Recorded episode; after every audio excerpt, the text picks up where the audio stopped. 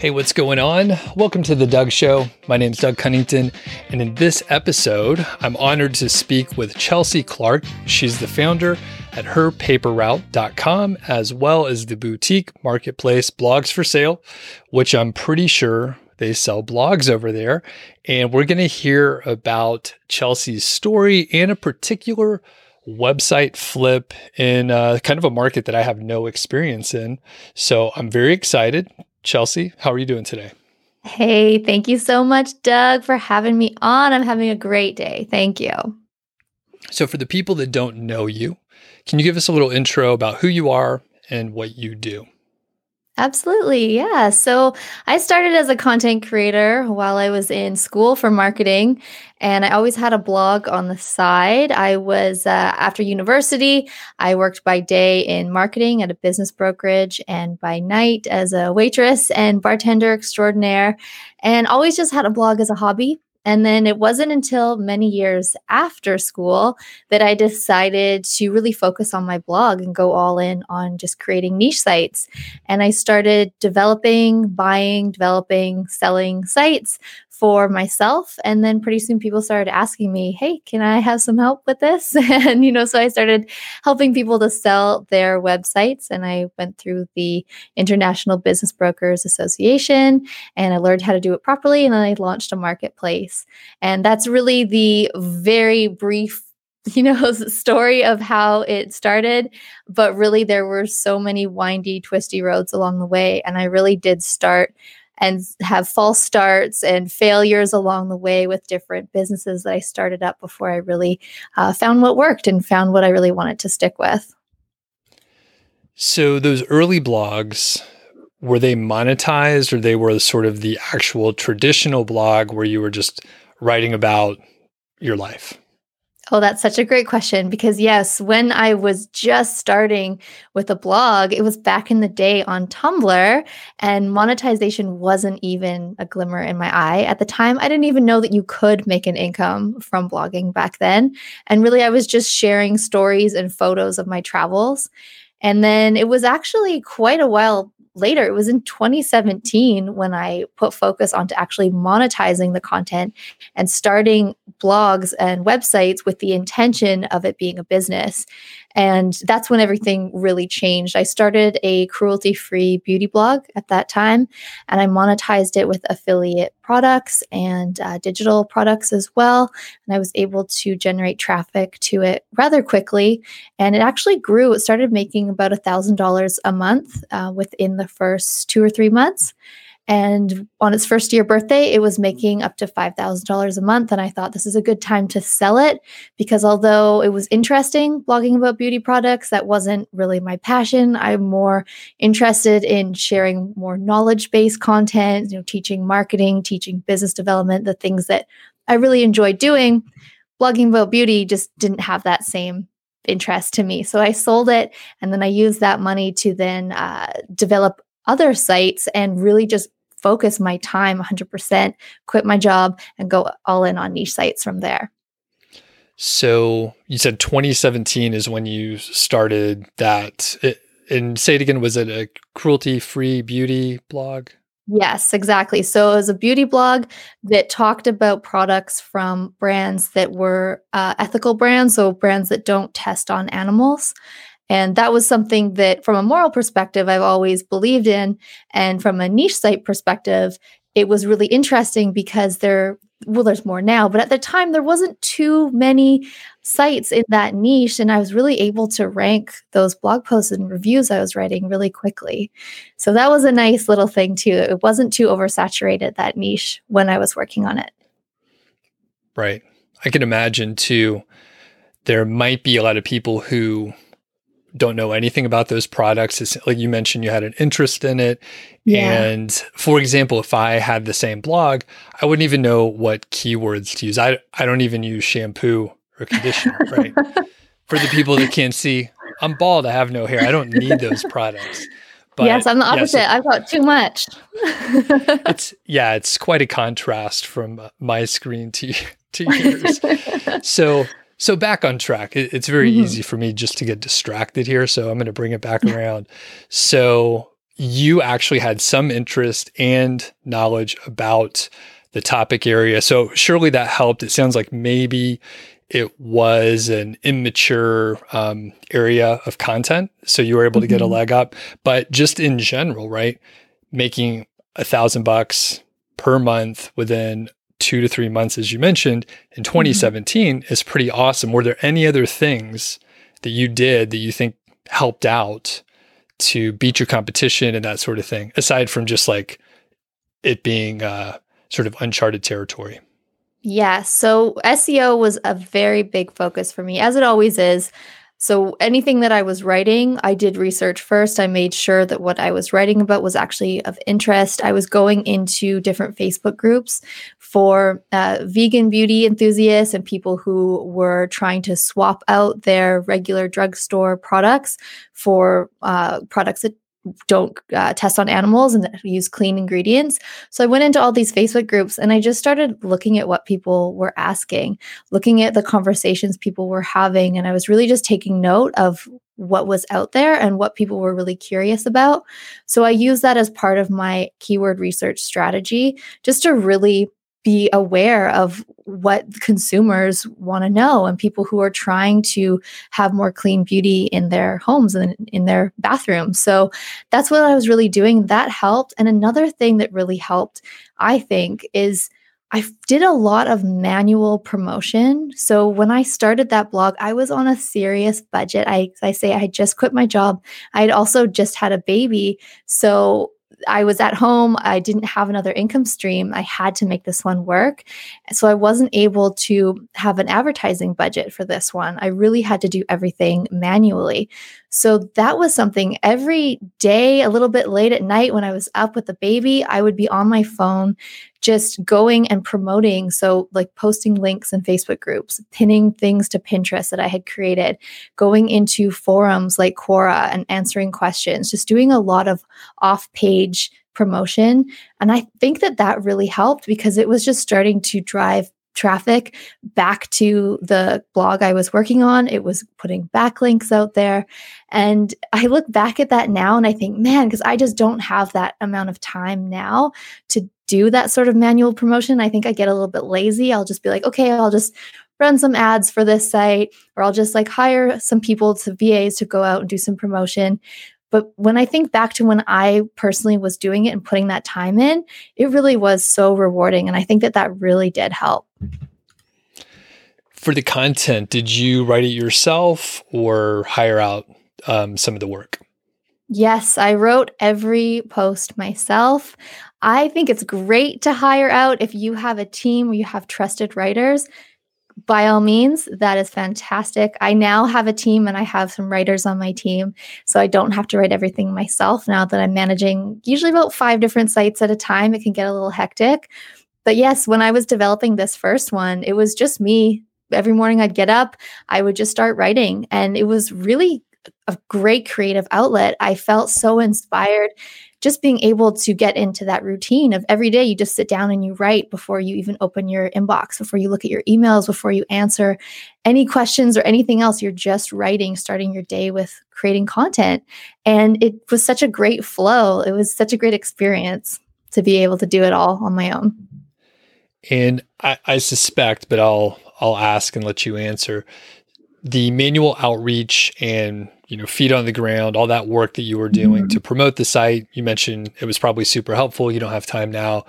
I imagine it's the same for the writing. Your very manual and, and thoughtful way that you went through it probably created much higher quality than even if you have a team of writers. If, if you're overseeing it potentially that's higher quality and led to the success. So what do you think Absolutely. And I still stand by that now. So even if I have someone helping put out some articles, they don't publish it. They just create a draft and then I go in and I add facts, I add my own touch to it. I just make sure that I've overseen everything before it actually gets published, just to have, I guess I'm a control freak, but just to have that control really, and just to know that everything that you're putting out, if you're putting your name to it, it has to really be authentic and something that is of value because there is no point to just put content out just for the sake of having fresh content all the time. Of course, Google likes a site to be updated all the time, but if your content isn't quality, it's not really going to help you in the long run. So I think that that's really important. Yeah.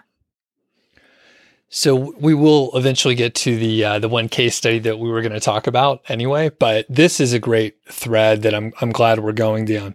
Now you said that the site started earning more, like up to 5k per month, mm-hmm. and then you thought, "Hey, I'm going to unload this thing." So a couple things stick out. So how long was it before you hit that 5k?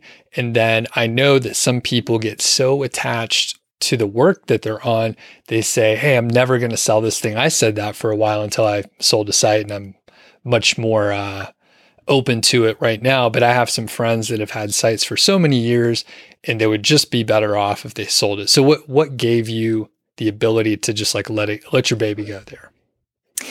I love that question. And you're so right. It can be really difficult, but I don't know. I think I just, in the moment, I knew it wasn't something I wanted to be doing for the long term. One of the uh, content aspects of that blog was I was reviewing subscription boxes. So every month there would be brands sending subscription boxes to my house, which sounds really cool because you get free stuff, but it is so much work because you really do have to test everything. You take photos of every product. It's not just a simple little bit of research and write a blog post. There's so much personal time you have to put into that type of content. And with a quickly growing little one, little baby, and my interest being pulled into more of the marketing space, which is what I had gone to school for and what I really wanted to focus on for my other blog, was I knew that keeping up this reviewing subscription boxes, reviewing beauty products, content, my heart wasn't totally in it. So it just felt right to know that I could sell it, someone else could take it and run with it, and I could just take that cash and run. So that was a really good feeling. I was able to focus on the f- lifestyle freedom I was going to have after the sale, as well as just that lump sum of money that I could really just put towards uh, the next project that I really wanted to to make a focus.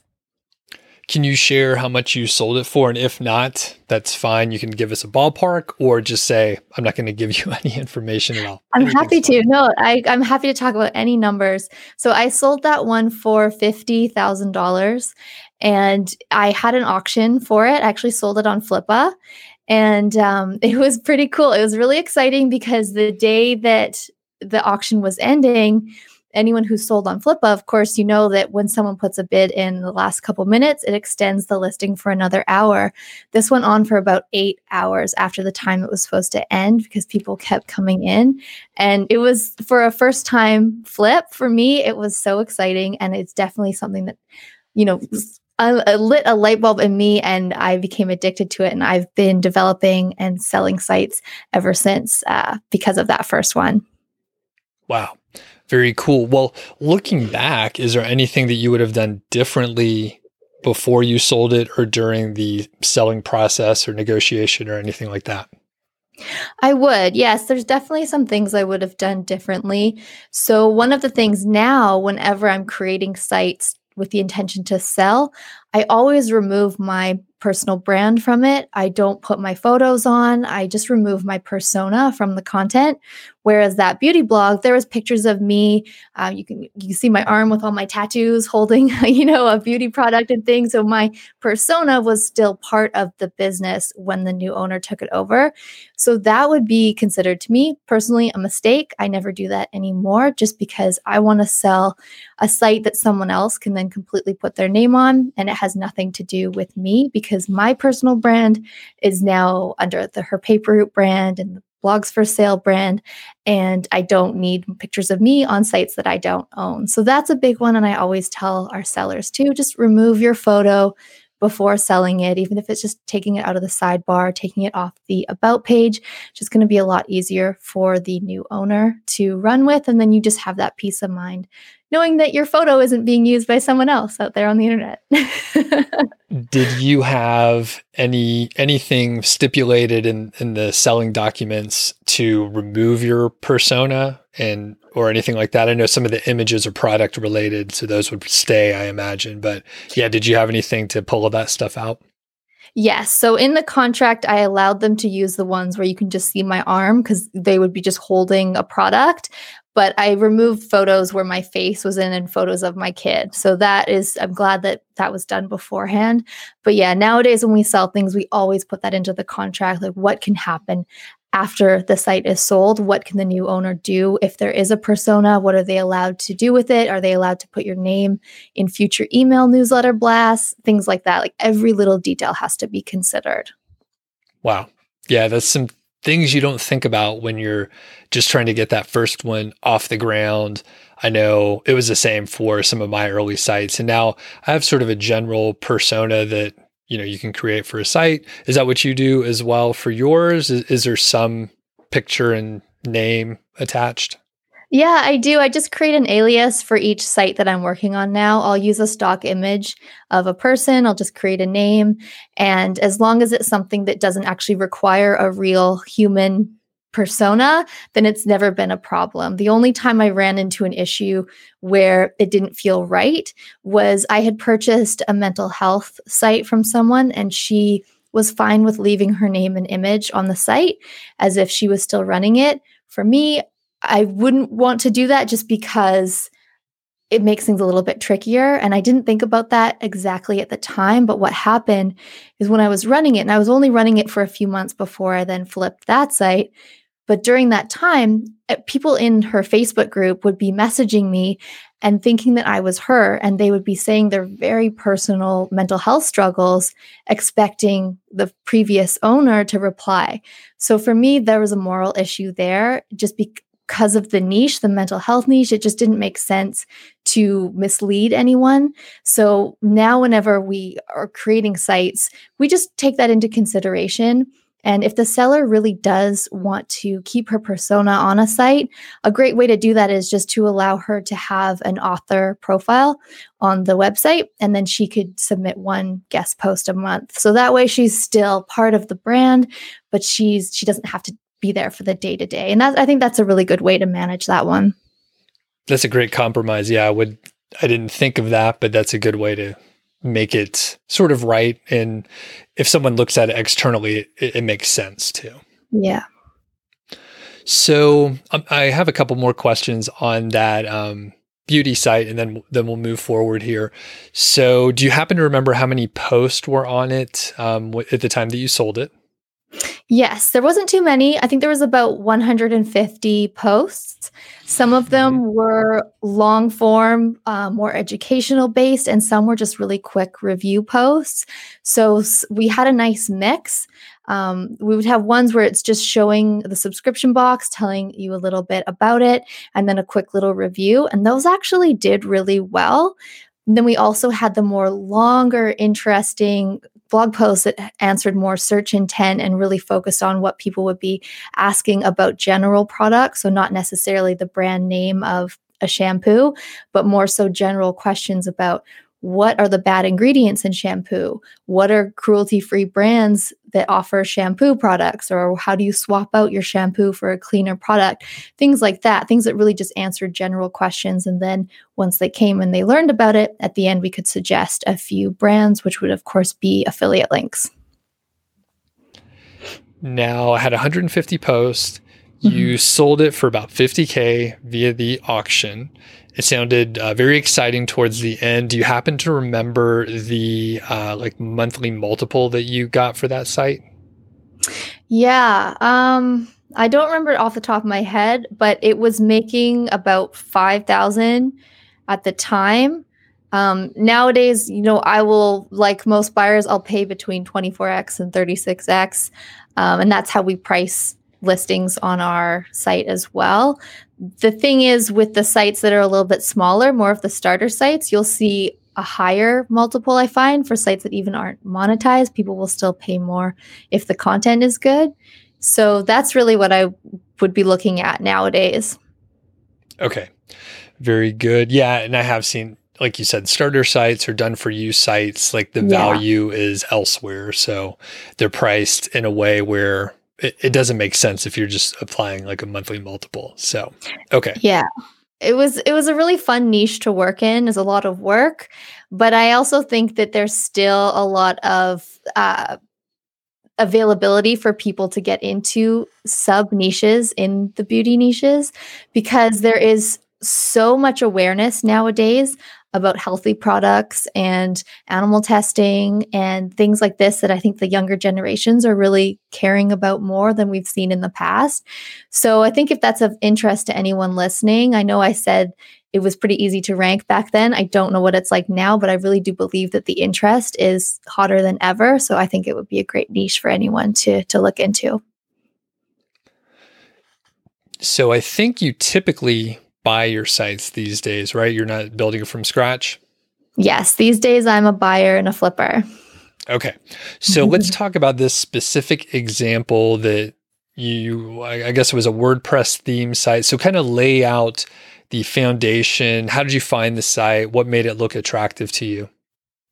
Yeah, so this was a site that the original owner had. She had built it from scratch. She was a WordPress theme developer, uh, Genesis Themes, and she had reached out to me to see if I wanted to buy it.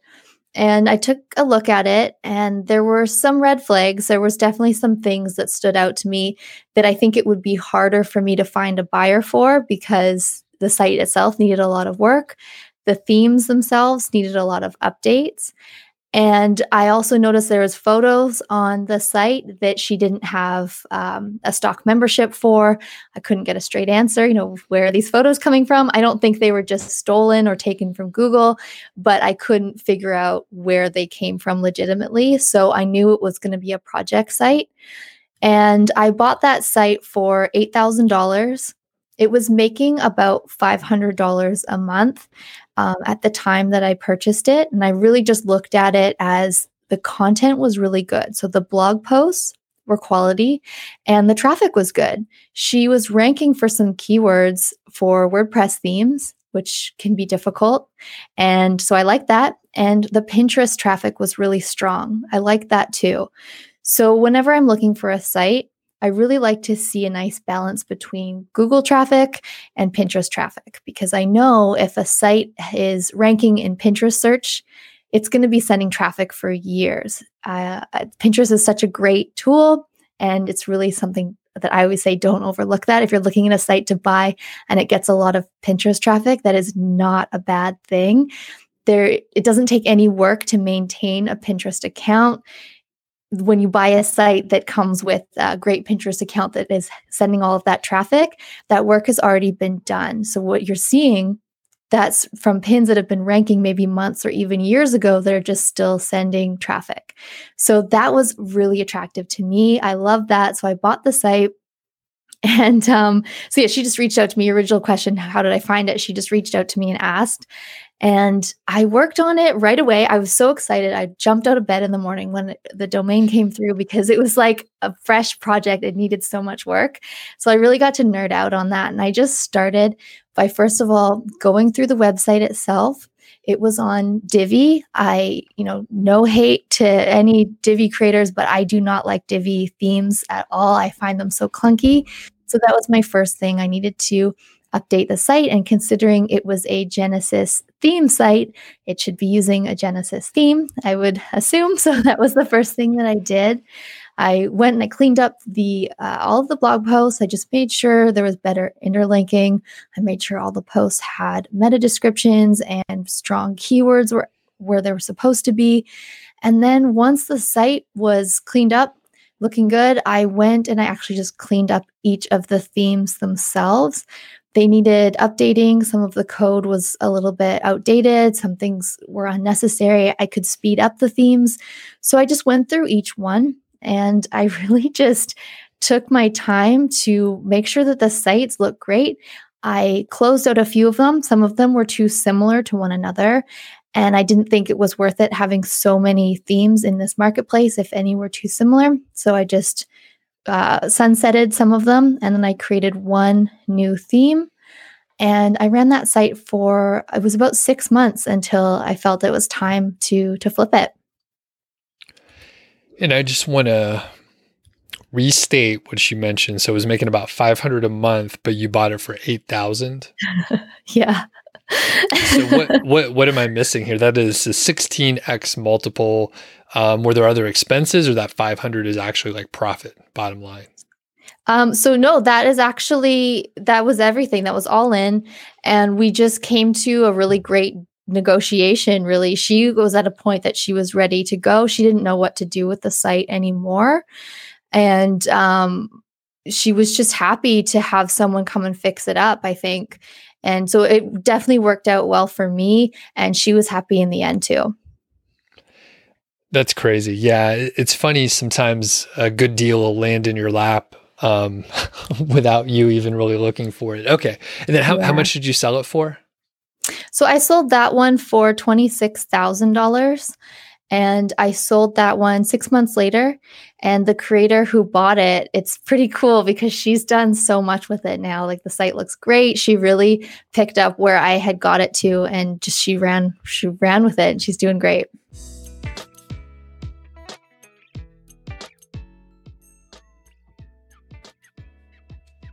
Here's a quick word from our sponsor, Odys Global. That's O D Y S. And Odys is the source, my source, for age domains with strong branding and powerful backlinks. The featured domain for today is studentprogress.org. StudentProgress.org was an education and exam based site focused on the US market. It previously had a lot of different educational resources, including online training, student progress monitoring, and various resources related to that, forums, newsletters, tools, and professional, professional, professional, we're talking professional here, development information delivered by the National Center on Student Progress Monitoring. It was created back in 2003. It's 18 years old. It has a domain rating of 42 and a domain authority of 36. There's a lot of different things you can do with this domain. I'm going to tell you a couple uh, quick things. Uh, number one, education stuff is kind of a slam dunk, right? In this case, it was providing educational resources, and I think it's a great opportunity for a few things. Number one, you can provide informational content, especially in the homeschooling area, which I think has grown um, a little bit more with quarantining and uh, COVID and all that stuff. So I think you could provide helpful information for people that need it. And maybe they don't have a ton of resources, but you could have display ads. The biggest opportunity, of course, is being an affiliate or at least referring traffic to services. Maybe they're test prep services, maybe they're online courses, maybe they're tests that you could take, like practice tests, something like that. Or they're actual tutors, which could help people out online virtually. Or it could be in person tutors. So there's a lot of different ways you could monetize as far as uh, helping people prepare to take these different tests. Additionally, you could have uh, some other I guess like online courses that you offered yourself, that would of course be a lot more work, but far more profitable. So I would probably just become an affiliate in general. The other thing you could do is be an affiliate for physical products, which is kind of the obvious thing. That's what we always talk about, right? So you could have reviews for things that people in schools or educational environments need.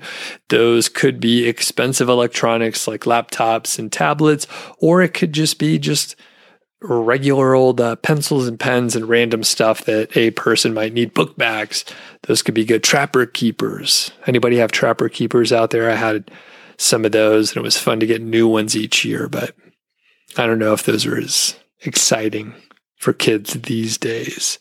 So you have a ton of options for monetization.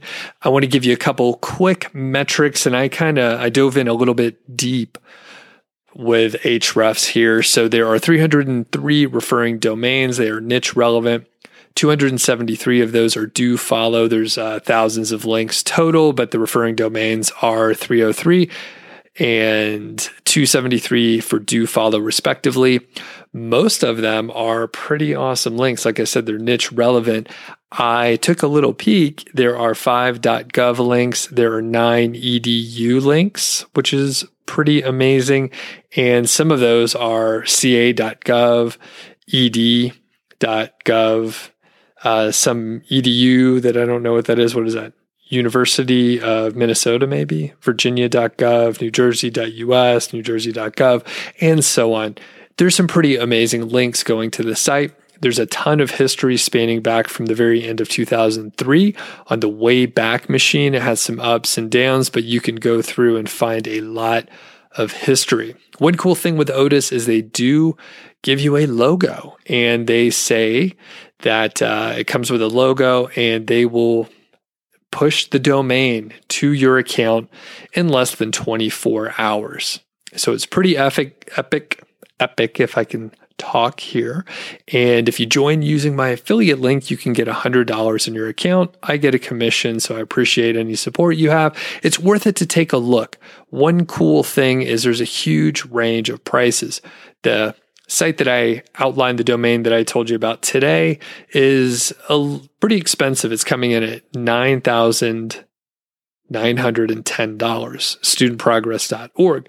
But there are many different domains, some of which are under $1,000. Some are, I think I saw a couple that were like 600 or so. I can't quite remember, but there's a huge range. And the point is, if you're looking to start a site in a specific niche, it could be a great way to jumpstart your progress. Or if you have a site and you're looking to redirect an existing domain, which I mean, this is a whole other conversation, but that is simply a normal thing that can happen, right? It's not a bad thing. If you acquire another business, you would consolidate things, and acquiring a domain is sort of like acquiring a business, and you can consolidate that with your other website. So it's a great way to jumpstart your uh, backlink profile if you don't have an easy way to do it, which I mean, this particular domain is 18 years old. There's really no other way to recreate those kinds of links. So thanks to Odys Global. Really appreciate it. Let's send it back to the episode.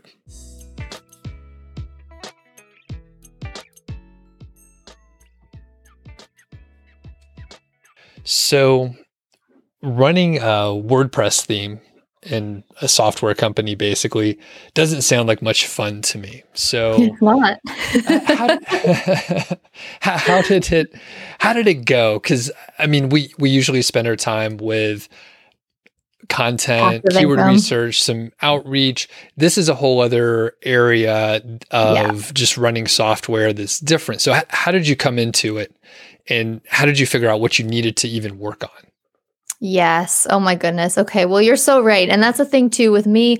I prefer to work on content sites. I prefer sites that earn from passive revenue sources, whereas themes, they it's a digital product, sure, but it's not a passive business because there is so much back and forth, so many customer client emails, people that don't understand how to install a theme, even though this business had a really great help docs section and tutorials and that was you know really user friendly you're still going to get emails from people who just don't understand how to set up their site how to import the the sample files. You know if they've never used a Genesis theme before it is a little bit different than most themes they may be used to.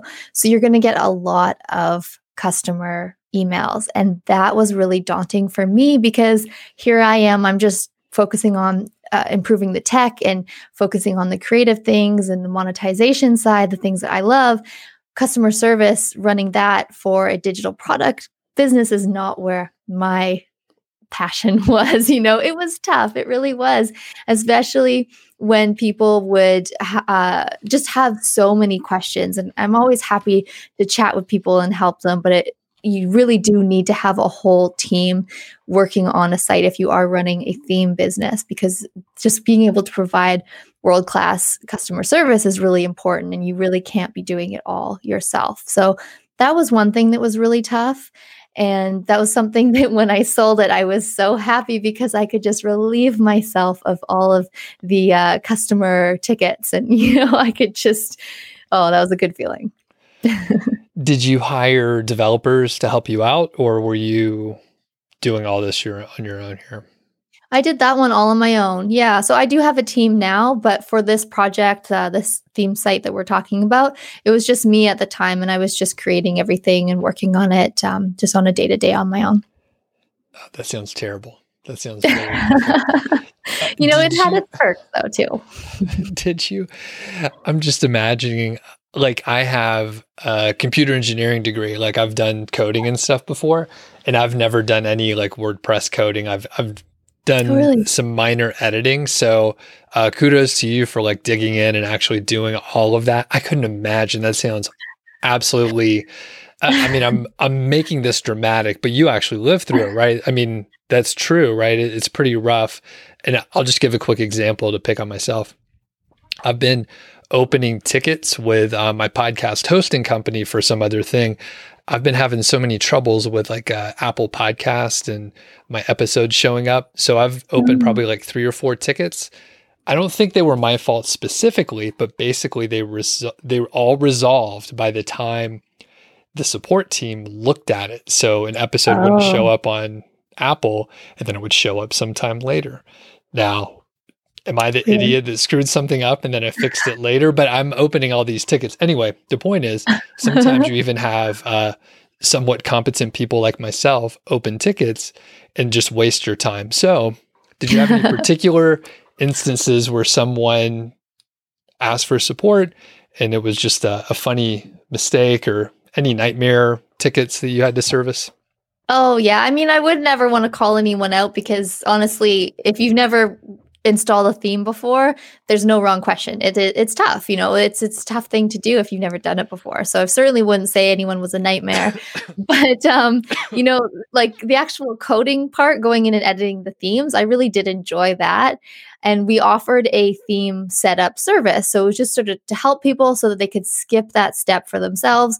You buy the theme, add on a price and I will actually go and just set up your theme for you. It'll take me only 10 minutes. It's not a big deal. So I was running that and it was a nice other monetization revenue stream that was coming into the business. And it was going, everything was going great. Usually people were really happy. There was really only one person and she, she got the the theme set up. I got it all set up for her. I sent it to her. She could go.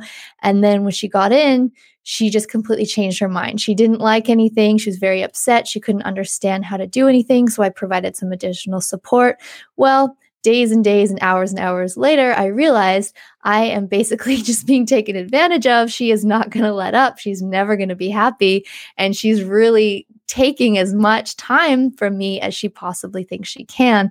So I really had to realize and set some boundaries that providing a service like that, you really have to set it ahead of time what is expected, what you're doing, and what the service does not include. So, how much back and forth will you actually be providing? It really has to be clear from the get go because there are some people out there who will just think that you are just at their beckoning call and you're just going to do everything forever. So yeah, have, setting clear gu- guidelines will just help you in any sort of service-based business like that. Very good. Very good. Sorry, I started coughing earlier. Everything's fine. you all right? Just a little water. Yeah. Not COVID, anything like that. Okay. so yes. you bought it for 8000 and then you sold it for 26000 6 months later. Yes. Did you adjust um, the pricing or any sort of the offering? I know you you removed one of the themes, you launched mm-hmm. another one and yeah, I'm just curious about some of the offering and what tweaks you made there. I did. So when I took over, I increased, well, after I had actually fixed up the themes and made them better, and I created new landing pages for all of the themes, I increased the prices by $20 each. And then I added the theme setup service. And I also created some downloadable lead magnets as well as one paid lead magnet as well. And it was really just to get um, more people interested in thinking about changing their theme. That was really where I was coming from, just to show people, hey, is your theme kind of boring you? Come and get a new one. We have all of these amazing themes. So we were really able to reach out to bloggers that way. And the other thing that I did was I improved the affiliate team. So she did have an affiliate program set up, it was just underutilized. And there was really only two people who were actively sharing their links in the program. And it was on an older platform.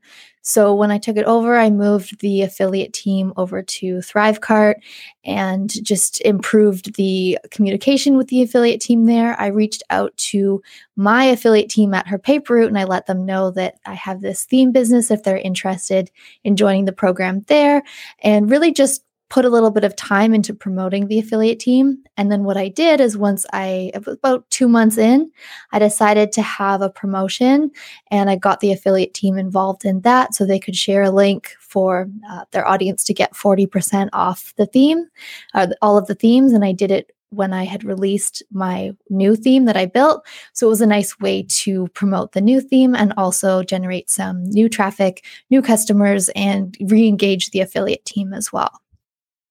Awesome. So after you made those tweaks, do you happen to know what the monthly profits were at that point? Yeah, so we doubled the profits. They were making about $1,200 a month so for those months that I was running it, um, so I had it for six months, and after the first month, it bumped up to a thousand, and then it increased and increased, and at the six month point, it had made two thousand dollars that month, and I thought, okay, well, it's a good trajectory. This is a good time to put it up for sale.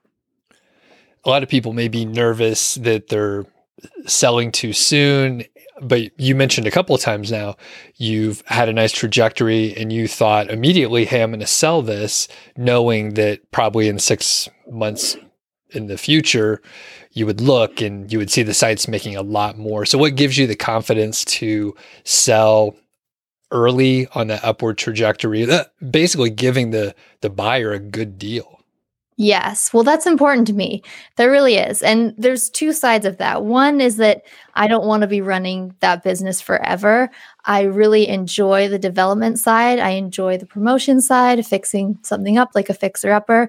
And then on the other side of that, I really do want to create awesome turnkey businesses for people. So when they come in and they acquire it, it's running. It's running whether they're going to do anything or not. And if they do do something, it's going to run even better. So that's really where I come from from any project that I'm working on. I get excited about seeing that revenue coming in and knowing that the fixes that I've done thus far are working because I know if sites start ranking more, traffic's coming in from Google more, then I know that a few months down the road, it's going to be better. So I like to sell it at that time. For me, I'm not uh, I'm not looking to hold a large portfolio of sites that doesn't excite me. Although, sure, passive income is great. You have a whole bunch of sites that are generating like ad revenue. That's awesome. Um, but for me, when I wake up, I don't want to think, oh my God, I have 10 sites that I have to work on today. I want to think, this is my project site for this season that I'm working on. And I'm going to be able to, to just flip it, develop it, and potentially get three times what I paid for it, or maybe even more. And for me, that's what keeps me interested in the projects. I feel like if I was just running the same blog forever and ever, I would get tired of it and then by that time, what if I had lost interest and I let things slip and it hadn't been updated recently, then it's in a worse place to sell. So I would just rather sell it when it's on the up because that's the best place for a for a buyer to be able to run with it after that. It makes a lot of sense too, since you have blogsforsale.co, you want to have mm-hmm. good relationships with people that want to buy sites. And I've heard that mm-hmm. again and again where, you know, people that are sort of in our industry they'll they'll sort of sell good deals because they know you've done this a couple times right chelsea? So you know you can have another opportunity. You probably have t- too many opportunities popping up all the time. So yeah, I get that. That's true. And you, you know, you're putting your name out there, and this industry, like the blog flipping and niche website investing community, it's small. So you don't want to do anything that would make you or your business look bad. You really want to be putting out quality content, whether you're intending to run the site yourself or intending to sell it to someone else. You don't ever want to create something that's someone's going to buy realize they bought a lemon and then they're going to think horrible of you, they're never going to want to work with you again. So if you just come from it from a place of truly wanting to put out great sites, then you really will. And you don't have to risk ruining your reputation, so to speak. We focused a lot on the sort of the tech side and some of the support. I went off on a weird tangent, but did you did you add much content or do uh, other promotion in the terms of like link building and improving rankings? Did you spend any time on those areas? I didn't spend as much time as I usually would on a purely content based site. For the Genesis theme site, most of my time really was just spent on improving the content that was there. So uh, I mentioned the tutorials that were on the site for how to actually set up and use the themes. I gave those a really great overhaul and you know new screenshots and just made sure everything was up to date. As I said, it had all be on it had all been on Divi, so everything had to to change and every little block and everything had to be updated. So that's really where my time was mostly spent. But I did do some of that manual promotion where I'm going and pinning the content to Pinterest and going into Facebook groups and sharing the blog posts and the theme sales pages there with the blogging communities and really just like I said, engaging the affiliate team, they were helping to send traffic to the site. But the actual link building, I didn't do too much actual link building off page. I mean, a little bit going into Quora, but from uh, getting links from other sites, not so much. I was really just focused on the content and uh, manual pinning and the affiliate team for for that. Did you find anything? Particularly effective that your affiliate team was doing or that you provided to the team so that they could be more effective?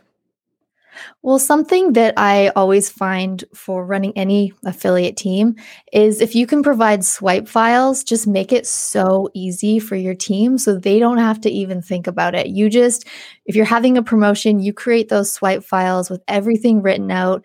All of the dates are in there. You can even include some stories in there just so that they can literally take it, swipe it, and send it out. And they don't even have to think about it if they don't want to course, they can add their own things to it or use their own, but just providing them with those resources, the more you can make it easier for your team, the more they'll be willing to promote. And that includes having some great graphics that they can use, offering uh, special codes. So uh, vanity codes where they could actually have their name in the coupon code that their audience can use, creating their own landing page. That's another great one. If you can create a landing page for maybe your top affiliates and let them know this is a page that you can send your audience to, it's tracked to your cookie and it's got your picture on it. You know, it just gives them that personal uh, connection to your sale or to your business that can really go a really far way so i did that with this business.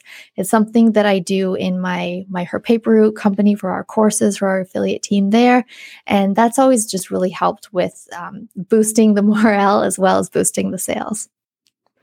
Were there any assumptions that you had when you got the site started working on it that turned out to not be correct she was very forthcoming in everything. So I I was able to see the analytics, the Google Search Console. So for all of those things, I was really able to verify that what she had claimed was truthful. So that was all good. There was no surprises there. But there was definitely some surprises in the actual code of the themes because I hadn't gone in and looked at that before purchasing it. I had an idea that they needed updating, but just how much, you don't really know that until you actually go in and you see what's going on in the code. So that was something, but I don't think I really could have vetted that as well. Um, had I not just jumped into it. And I, I don't think that was a bad thing. I think it was a good experience overall. But yeah, overall, she was really honest and there was no surprises that were bad. Okay, that's good. That's good. kind of surprising. What issues with the code? Was it just a little sloppy or not what you expected in some manner? Yeah, there was just some outdated things. There was some unnecessary um, plugins that the code was calling to that didn't actually need to be included in the package. Things like that. Um, there were some things with the actual color customizer that weren't populating the right colors. So that was an easy fix. And just sort of things that were a little bit clunky on some of the themes that just didn't need to, to be in the places where they were showing. And then I was also able to go in and create um, better widget. So I would go in and I would create an affiliate widget that would show up in every in the every blog post. So like three uh, three sentences down, there'd be a little block where you could have your affiliate disclaimer and you just put it in once and it would show up in every blog post. So putting that into the themes was really helpful for people so they didn't have to have a third party plugin or something that would call or just add that to it because it's important. We all need that affiliate disclaimer in our blog content. So it's just really easy if it's already built into the theme. So just little things like that that I was able to go in and do and just make it um, a better experience for the new users of those themes.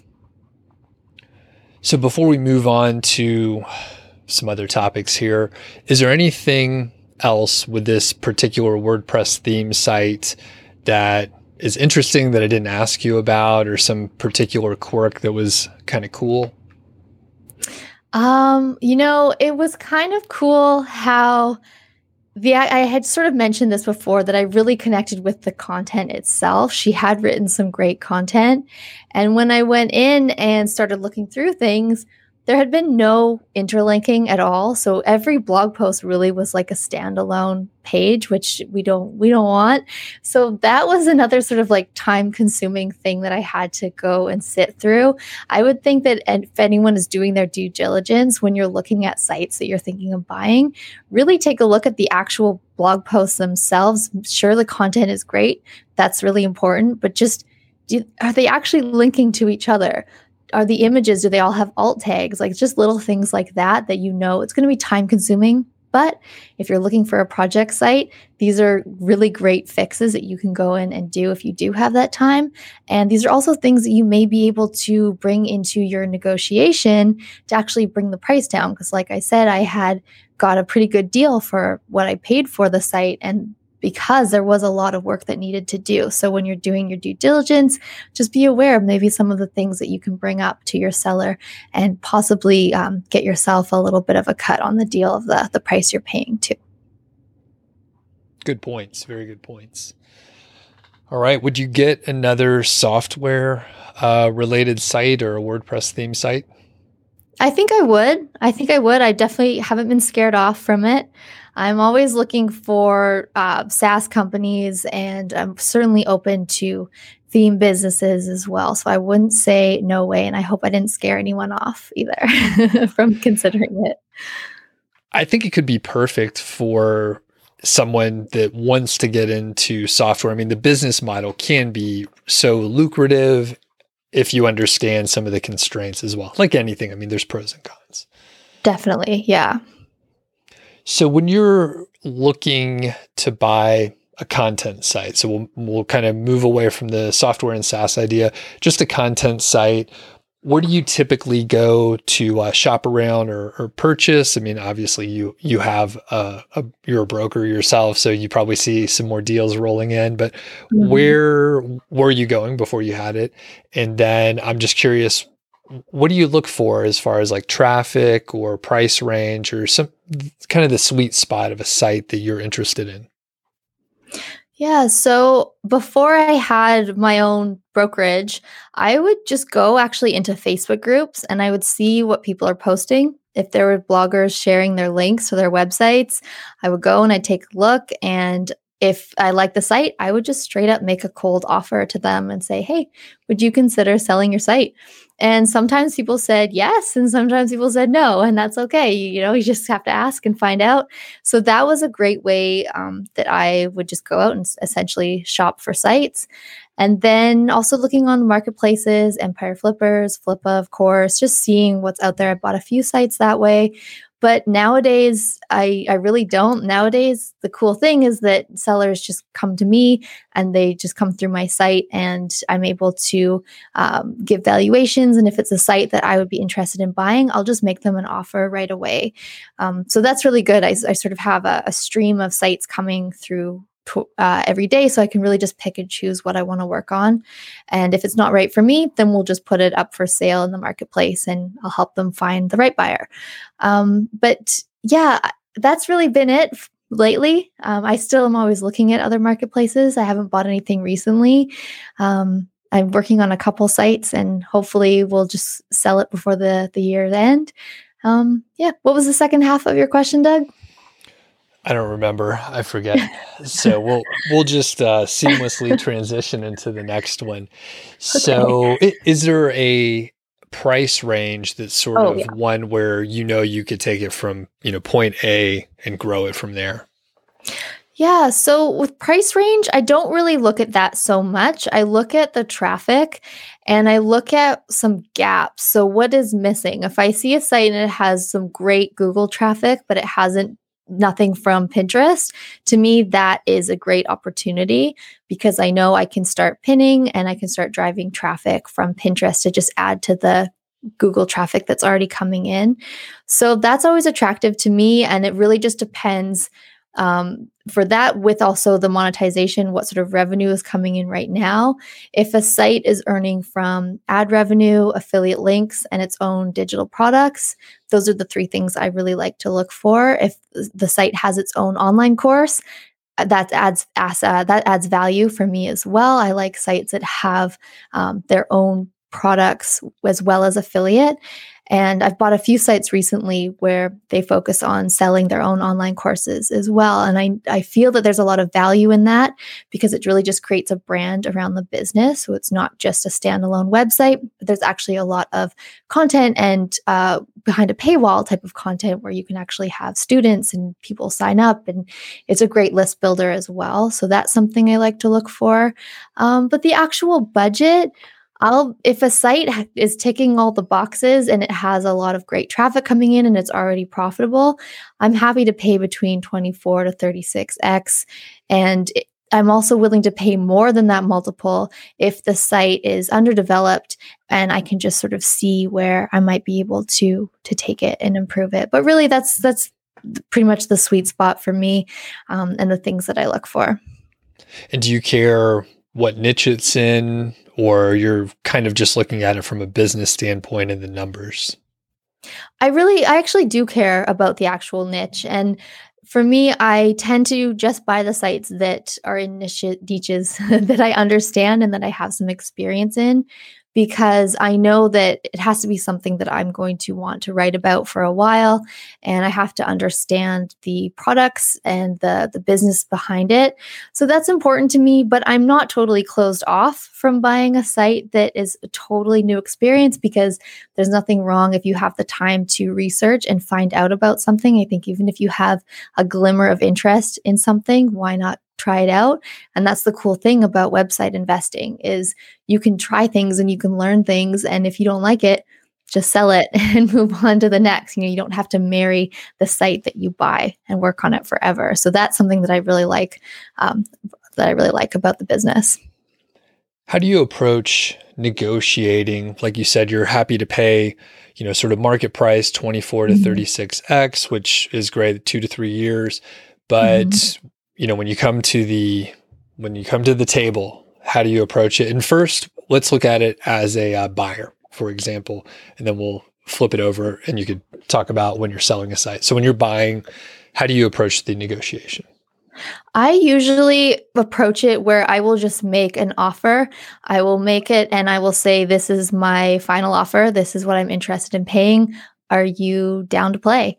And if they are, great. If they're not, that's fine there's rarely been a time where I found a site where I've tried to haggle because I do know the value of the site and I know all of that work that they've put into it. I, as a blogger myself, I value that. So unless the site is like needs so much work and I'm thinking it's going to take me months to get it to where I need it to be, usually just coming forward and saying, This is my offer that's really been the best way for me. Um, when it actually comes to negotiation, they want to go back and forth. That happens. I don't mind that. But if we just right from the get go say this is the offer, and um, you know I'm not, I'm not actually going to be negotiating. Usually, that's a, a pretty fair way to to go into a deal too. Okay, then as a seller, yeah. So mm-hmm. we did mm-hmm. buyer before. So as a seller, how do you approach it? Well, the cool thing lately, the last couple sites that I've sold, and I've been selling them just in my own marketplace, is the last few ones of my own that I've sold, people have made full price offer. And this has happened about four times in the last few months for the sites that I've recently been selling. So there hasn't even been a need for negotiation. And that to me, I think is a bit rare. I don't think that that's the norm because for other sites that we're selling for other people on the site, there's a lot of negotiation. And, and of course, there's always room for negotiation, but there seems to be a lot more questions. And I don't know if it's just because people know me from her paper route or they've been following my different projects in the past, but I feel like there hasn't been as much negotiation for my own sites. So I would like to practice more because it's actually been about a year since I've had a good negotiation of my own, not just representing someone else as their broker. So for people that want to get started flipping sites, what advice would you give them? I would say just jump into it. Honestly, there is so much to learn and you can learn it as you go. I feel if it's your first time buying a site, I know it's going to feel scary and you're going to feel like it's overwhelming and there's so many things you need to do. And there is, but it's really not overwhelming. You can learn as you go. So, purchase a site that is in a niche that you have some sort of experience with or you're interested in, and just focus on that for your first one and use it as a training ground to really just learn and be open to what you can do with it because it really is just a creative project and uh, an educational project for yourself. So, I almost forgot because your stories are flowing together very well here. It sounds like you don't make any mistakes. So, Not do you have true. any mistakes to uh, to share along the way? They could be big or, or small. And I know I have so many of them. I make mistakes uh, weekly. Still, they're just bigger mistakes now. So, Chelsea, can you share? Yeah. And you know, that's a good thing though, because the more mistakes you're making, it means the more opportunities you have to actually learn and get better. So I really don't think that there's anything that you can really do to tank yourself as long as you are coming at your business with integrity and you're not trying to hurt anyone or create crappy content. If you're coming from it from a place of you're just trying to learn and figure it out, then mistakes are good. So keep it coming. But for me, yeah, when I started was actually the the beauty blog that I was focusing on as my first monetized blog. I didn't know about duplicate content on your own site and I actually don't know why, but I created my tools and resources page as a page as well as a blog post on the same domain. That is a big no-no. I didn't know it for too long and I think it was a few months. And I was like, why can't I get this page to rank? It's so great. It's so, there's so much content, there's so much resources, there's backlinks coming to it. Oh, oh, because there's two of this exact same pages on my website. So when I figured that out and I went back to the drawing board, because at the same time, I did know about SEO. I obviously didn't know a whole ton at the time, but I did know the foundations of SEO. So I don't know how I didn't, or I don't know how I missed that very crucial thing. So, yeah, getting rid of any duplicate content, that was a big one. And I mean, other things that have been mistakes over the years, really, it just comes down to, I think, going too fast and missing things. So that's been something that has been something I've been working on now is to really just slow down, pay attention to everything accept the, the the things take time and enjoy the process and it's not a race. It really is if you can actually just take time and slow down and put out that quality content and proofread. It's just going to be so much better in the end and you're just going to put out a way better product. So that's something that i am working on and getting better at over the years. Very cool. Now i want to highlight a couple quick things. So you roughly got started monetizing your blogs in 2017, right? Yeah, it wasn't very long ago when you think back. Not long at all. I was going to say yeah. it's 2021 now. So, four years, you now run a uh, brokership. Is that what we call mm-hmm. it? A brokerage? A brokerage. Yep you have at least like five sites that you kind of are working on. You don't want to have too mm-hmm. many, and you have a, a, full, you know, personal brand around it, which is amazing. I just, you know, out of uh, kind of a hobby blog and you thought, oh, I'm going to try to earn some money and look at where you're at. It's absolutely amazing. So you don't have to comment cool. on that, but if you have anything, you feel free. Yeah, it's pretty cool. It's pretty fun.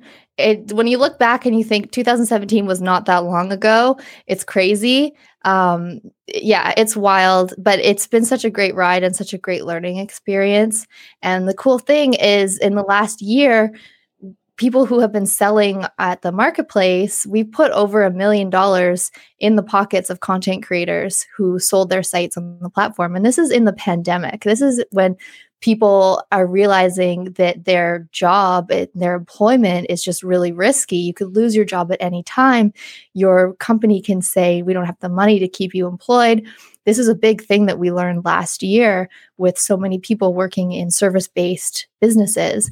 And so, knowing that they can actually create and sell their own online business and their own online blog and for profit it's such an awesome thing so that's really been the most exciting thing for me is that i get to be a facilitator of that awesome and it sounds like you have a little bit of a team now which we won't go too deep but i'm just curious how big is your team currently right now Yes, I do. I have three people on my team, and they are awesome. They all came on in 2021. And uh, yeah, it's just been great having new freedoms for myself and just being able to focus more on the actual creative side of the business rather than the day to day side. Just knowing that my team really takes care of my inbox and takes care of uh, customer feedback and like so many things that I was doing in the business. Now I can just work on the business and uh, be able to create better stuff because I'm not, you know, I'm not doing the day to day stuff anymore. Well, maybe we can get you back on a on the show again for round two and talk about the team and just growing and all that sort of thing. So, yeah. Well, Chelsea, this is awesome. And it was great catching up with you. Where can people find you? Well, thank you so much for having me. This has actually been on my bucket list. I've always wanted to be on your show. So thank you. Thank you for answering my email. uh-huh. And uh, yeah, so guys, you can find me at herpaperroute.com. That is sort of a blanket of my business where you can find my podcast and my courses and the online brokerage where you can see what sites we have for sale. We always have new listings coming out every week and it's pretty cool. You can actually just go in and you can see and look at what sites are there. You can look at the analytics where they're earning money. It's also just if even if you're not thinking about buying, it's just a great place to go and look uh, for education to see what's out there on the market. Um, and yeah, I guess the last thing I should mention is Doug is featured in my upcoming summit called the Niche Investor Retreat. That's coming up in August, and I'm sure we'll put a link in the show notes for that. Um, but yeah, I'm happy to have Doug as a guest in that. It's going to be a lot of fun. Awesome. Thanks, Chelsea. Thank you so much.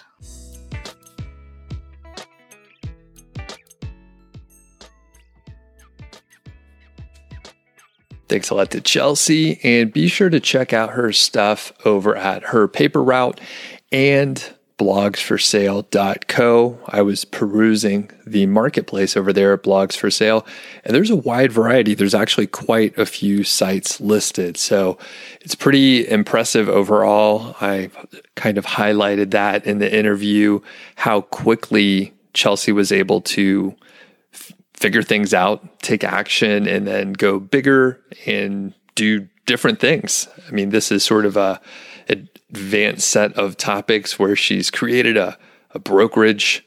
That's what we call them. I can't remember what I said in the interview, but I think I used the wrong word. Anyway, she has a brokerage. And if you're looking to buy or sell sites, blogsforsale.co is a great place to go check it out. So you can have a look at some of the listings and see what's out there. And you know what? I could ramble on for a while, but I'm going to leave it at that. So thanks again to Chelsea, and we'll catch you on the next episode.